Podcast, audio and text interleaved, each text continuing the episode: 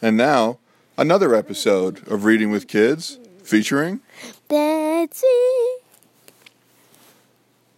Lori got offended because I used the wor- word puke. But to me, that's what her dinner tastes like. He tried her puke. No, no, sh- what he's saying is she cooked him dinner. And he thought it tasted like puke, so he told her that. You get it? No, not a single bit. Well, it's like he went over to her place or whatever, and then she made dinner for him, and then she got mad because he said her dinner tasted like puke.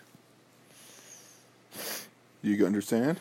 Okay, now I know. All right. Well, if you made somebody dinner and or any kind of food, and then they told you it tasted like puke, how would you feel? Why? Cause, like, if it was the only thing you could make and they thought it was, it tastes like puke, Yeah. you would be super sad. Why? Cause, Well, have you ever made somebody food? no, You've never made food? I've never. What about cookies or something? We didn't make cookies. Well, yesterday Mags and I made banana bread. I didn't make it. Yeah, you've made it with me before though. Yeah. What if somebody told you your banana bread tasted like puke?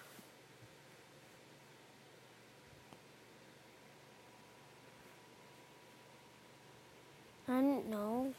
Would you like it or no? No.